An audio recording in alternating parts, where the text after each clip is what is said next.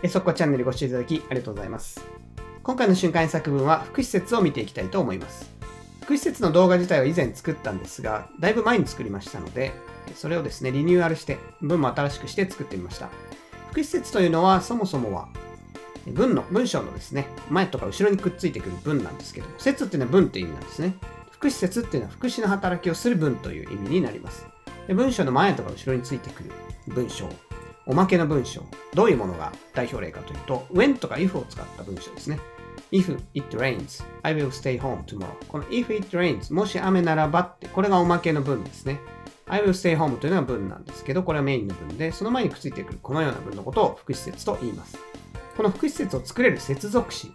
副施設っていうのは、この接続詞があってその後ろに文がくっついてるんですけれども、どういった接続詞が副施設を作れるのか、英作文しながら見ていきましょう。最後までご視聴ください。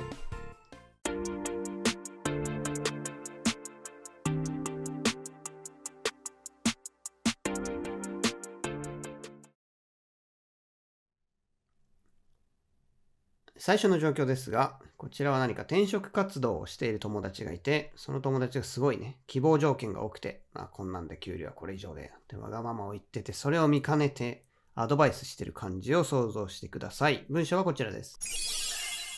ある程度妥協しない限り、仕事なんて見つからないよ。ある程度妥協しない限り、仕事なんて見つからないよ。もう一回いきます。ある程度妥協しない限り、仕事なんて見つからないよ。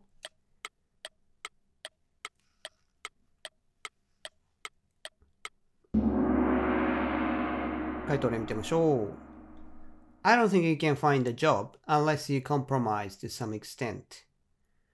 I don't think you can find a job unless you compromise to some extent. ポイントを見てみましょう。今回副施設ですが、unless というのも副施設を作れる接続詞です。unless とは何々でない限り。で、if not と同義なんですけども、まあ、一語で済むので if not よりは短くなるという長所があります。それから妥協するという語彙ですが、compromise っていうのを使ってますけども、他にも例えば人と人がですね、妥協する、お互いに妥協するっていう意味合いだったら meet someone halfway という表現もあります。道の途中でお互いがあるみたいな感じですかね。それで妥協するという意味になります。それから to some extent これはね結構便利なので覚えておいた方がいいと思うんですけどもある程度という熟語ですね to a large extent これだと大規模にとかいくつかバリエーションがあるのとあと to what extent っていうのはですね WH の質問の先頭にこれは出てくる時もあるので覚えておくといいと思います次行ってみましょう次は、そうですね。自分の記憶を探って、あれ？あの人としばらく会ってないな。前会ったのいつだっけな？なんかそういう状況を想像してください。文章はこちらです。私の記憶では彼と会ったのは3年前が最後のはずです。私の記憶では彼と会ったのは3年前が最後のはずです。もう一回いきます。私の記憶では彼と会ったのは3年前が最後のはずです。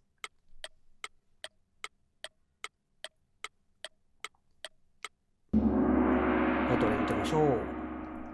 As far as I remember, the last time I met him was three years ago.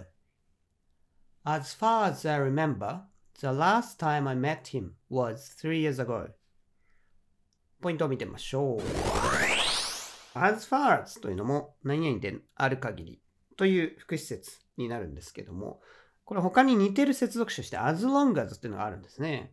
でこれどちらも何々である限りという訳語があるので、こう使い分けがどうするんだと悩む方もいるかもしれないんですけども、どちらもですね、何々で何々の限りっていう訳語になるんですけども、その限りの意味合いが違って、as far as の方はその範囲ですね。私の知っている範囲では、私の知っている限りっていう訳語にはなるんですけど、その範囲の話をしてますね。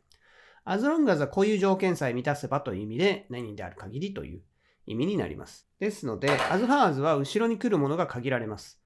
I know とか I am concerned あとここで出てくる I remember っていうのもあるんですけどもこの3つぐらい覚えておくといいと思います。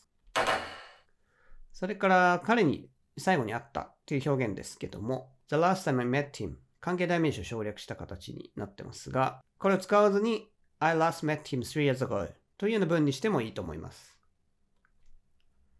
次行ってみましょう。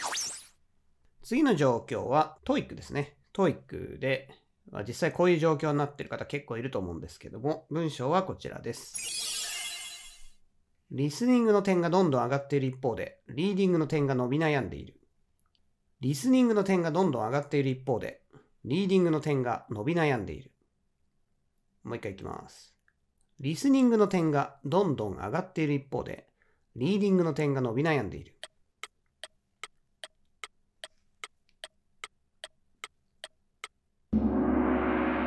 回答例見てみましょう。While my listening score has gone up steadily, the reading one hasn't improved much. While my listening score has gone up steadily, the reading one hasn't improved much. ポイントを見てみましょう。副施設を作る接続詞 while というのもありますが、これよく何々の間とかっていう訳語がね、あの、当たるんですけども、ただ他の意味として何々一方でという意味があります。While っていうのはもともとは何か2つのことが同時進行している。並行して進んでいる感じなので、している間にこっちもやっている。っていう意味で何々の間って役になることもありますし、全く2つの別の事柄がまあ、違う方向に向かって伸びているっていう感じにも出せるので、その場合には何々の一方でという訳語になります。いわゆる何々の間って訳語は皆さんご存知だと思うんで、この一方でという意味があるというのも覚えておくといいと思います。論文なんかでも便利ですね。それから今回時制ですね。has gone up と完了形にしてますが、そうするとちょっと前からね、ずっと上がっている感じが出せます。ので、現在完了を使ってます。進行形でもいいですね。現在上がっているところですというニュアンスになりますが、これはどちらでもニュアンスはちょっと違いますが、この文には対応していると思います。それから上がるという表現ですね。これ rise とか go up とか、ここで使ってるものがあるんですけども、英語だとやっぱりこう、あまり同じ文の中に同じ動詞とかを繰り返すというのがですね、あまりよろしくないとされているというところがありますので、えー、言葉変えた方がベストですね。go up を使ったら片方は improve とか rise とかにする。っていうことですね。伸び悩むっていうのはここは結構その比喩的な表現ですかね。伸び悩むって日本語がやや直接的じゃないというか意訳しなきゃいけない表現なので、これはあまり伸びてないという表現にしてますね。他にはそうですね。I have difficulty improving my reading score みたいに何々苦労してる。いや表現にしてもいいと思います。次行ってみましょう。次は仕事の話ですね。転勤がある仕事をしてる方。の話ですね。文章はこちらです。まだ確定ではないんですが、来年から大阪に移動になるんです。まだ確定ではないんですが、来年から大阪に移動になるんです。もう一回いきます。まだ確定ではないんですが、来年から大阪に移動になるんです。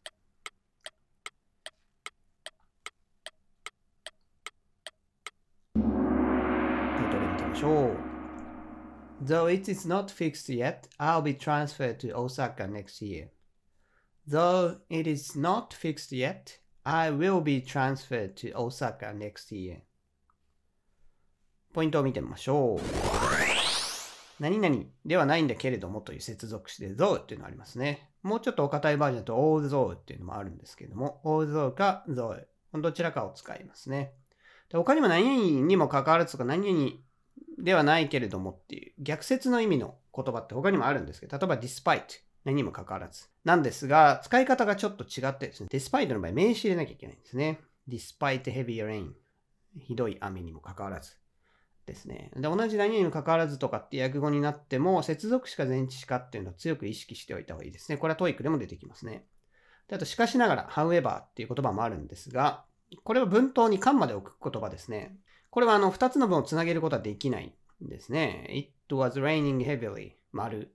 で、次の文の先頭に大文字で however カンマ。で、新しい文入れるっていう形ですね。で、この前後の文っていうのは構造的にはつながってないと。意味的にはもちろんね、あの前の文の意味を受けてるんですけども、意味的には受けてても構造的にはつながってないので、その辺が像との違いですね。これは TOEIC なんか受ける人は押さえておいた方がいいと思います。それから移動という表現ですが、transfer というのを使っています。transfer という動詞は移動させるというのもありますし、自分から移動するという、どちらもあるんですが、これ会社から移動させられるっていうニュアンスになると思うので、自分がこう好きに移動できるわけじゃないですよね。ですので、これは受け身で I'll be transferred to という表現にしています。それから I will move to Osaka move っていうのは単純に動くってことですね。引っ越しの意味にもなりますし、これ仕事で移動するという意味にもなりますので、move を使ってもいいと思います。次行ってみましょう。次は映画館で映画を見て、こうあまりの感動に涙したなんていう経験がある方もいると思いますけども、じゃあ映画の話ですね。文章はこちらです。映画が終わった後もしばらく感動で涙が止まらなかった。映画が終わった後もしばらく感動で涙が止まらなかった。もう一回いきます。映画が終わった後もしばらく感動で涙が止まらなかった。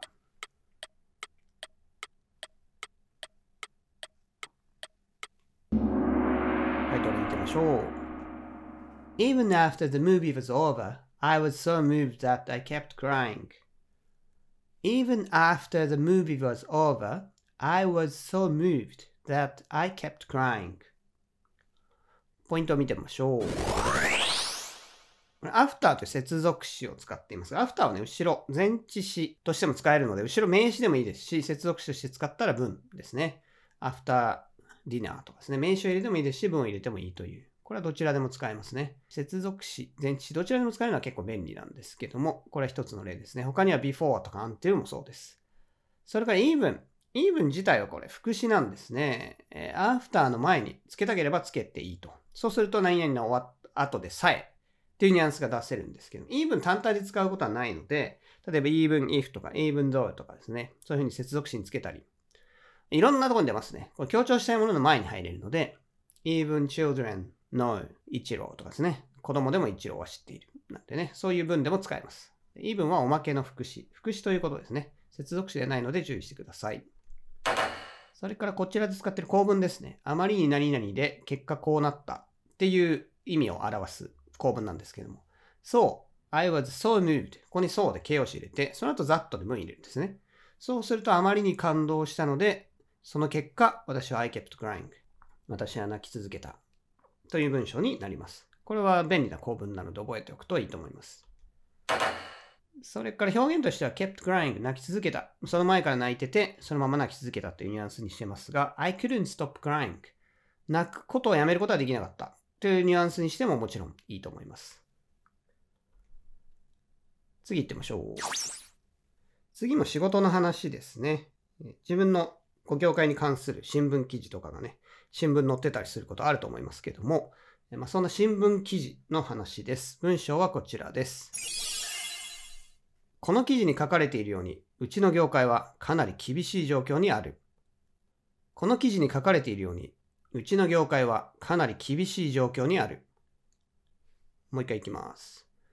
この記事に書かれているように、うちの業界はかなり厳しい状況にある。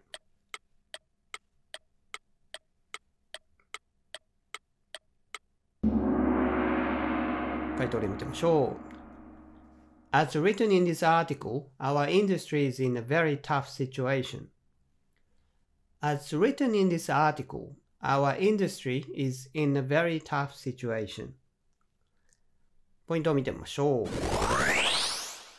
これ、as という接続詞を使っています。何々のように、何々の通りという意味の接続詞ですね。ただ、後ろがなんか変な形になってるなと思った方もいると思うんですが、これ省略してますね。副施設の後なんですが、これもともとは as it is written in this article という文だったんですけども、こういうふうに受け身の文だったり進行形の文だったりする場合、この be 動詞と主語ですね。これを省略していいことになってますので、これも as it is written の代わりに as written in this article という形になっています。他には例えば while I was walking 私が歩いている時みたいな文を作りたい時に while walking と I was を省略することも可能です。このようなですね、副施設は受け身とか進行形の文の時に、え、省略してですね、分子だけ残すということが可能です。単語ですが、インダストリーというのが業界という意味で使っています。受験とかと産業とかって出てきたりしますが、実際には業界という意味で使うことが多いので、これを覚えておくといいと思います。それから厳しい状況にある。何々状況にいるとかですね、そういう時前置詞何を使うかというと、in を使います。状況を表す前置と考えておくといいと思います。熟語としては in trouble 困ってるとか in a hurry とかですね。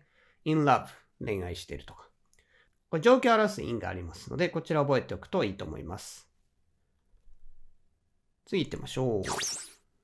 次はそうですね。何かこう、ミスをした人がいて、その人に対してなんであんなミスするの？なんていう、こう責めてる状況で。で、そのミスした人は、いやいや、こうこうこうで、なっていろいろ説明してるんですけども、その人に対してややこう冷たく言い放った一言って感じですね。文章はこちらです。今更何を言っても言い訳にしか聞こえませんよ。今更何を言っても言い訳にしか聞こえませんよ。もう一回いきます。今更何を言っても言い訳にしか聞こえませんよ。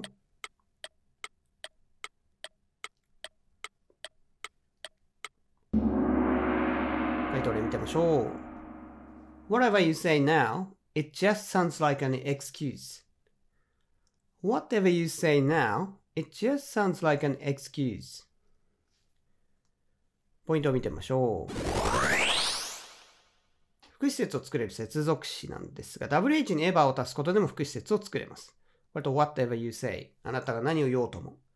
受験とかだと no matter what で言い換えが効きますよってことなんですけども、これも no matter what you say now と言い方をしても OK です。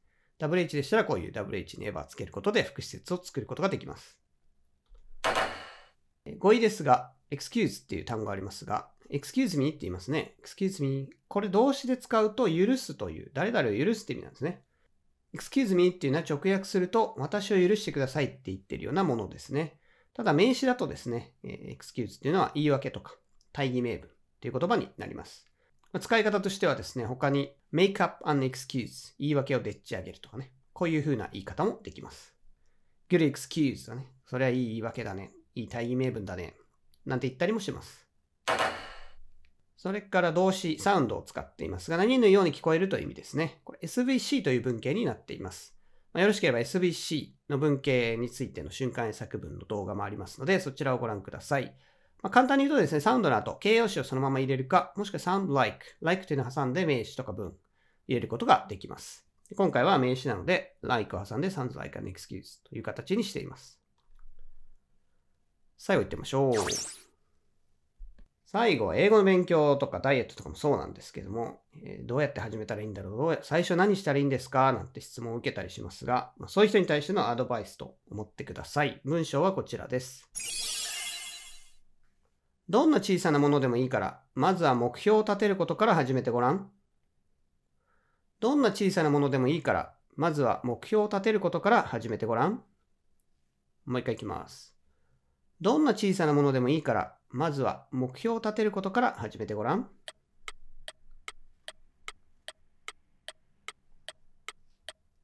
タイトル見てみましょう。I recommend you to set a goal first, however small it is. I recommend you to set a goal first, however small it is. ポイントを見てみましょう。However, how も WH の一部なので、エヴァをつけて接続詞、副施設を作ることはできるんですが、how っていうのはそもそもですね、単独で使う場合と、あと後ろに形容詞とか副詞を一緒につけて使う場合がありますね。これ質問の時とかも一緒ですけども、how many とか how big とか言いますね。なのでこの ever で接続詞になる時も however small というふうに後ろに形容詞をくっつけることができます。どれぐらいちっちゃくてもというニュアンスですね。これはあの先ほど言ったように no matter how small ということで no matter how でも言い換えが可能です。それから recommend という動詞なんですが、取れる形としては、このように名詞 to 不定詞。これ SVOC、C に to 不定詞という文型ですね。こちらもまあ週刊作文動画ありますが、この文型を取っておりますが、他にも後ろにざっと説をそのままレコメンドの後ろに入れたり、あと動名詞を入れることも可能なので、そちら入れてもいいと思います。この文章はアドバイスしてるんですが、他の言い方としては、例えば you should でもちろんいいですし、it is important to というふうに、やや客観的な感じで形式主語を使ったアドバイスの方法でもいいと思います。レコメンド以外にもね、I suggest とか他にも動詞ありますし、アドバイスの表現っていうのはたくさんありますね。まあ、ここではレコメンドを使っています。というわけで、副施設見ていただきましたが、そもそも説というのは、接続詞と文章の塊。これを説と言いますね。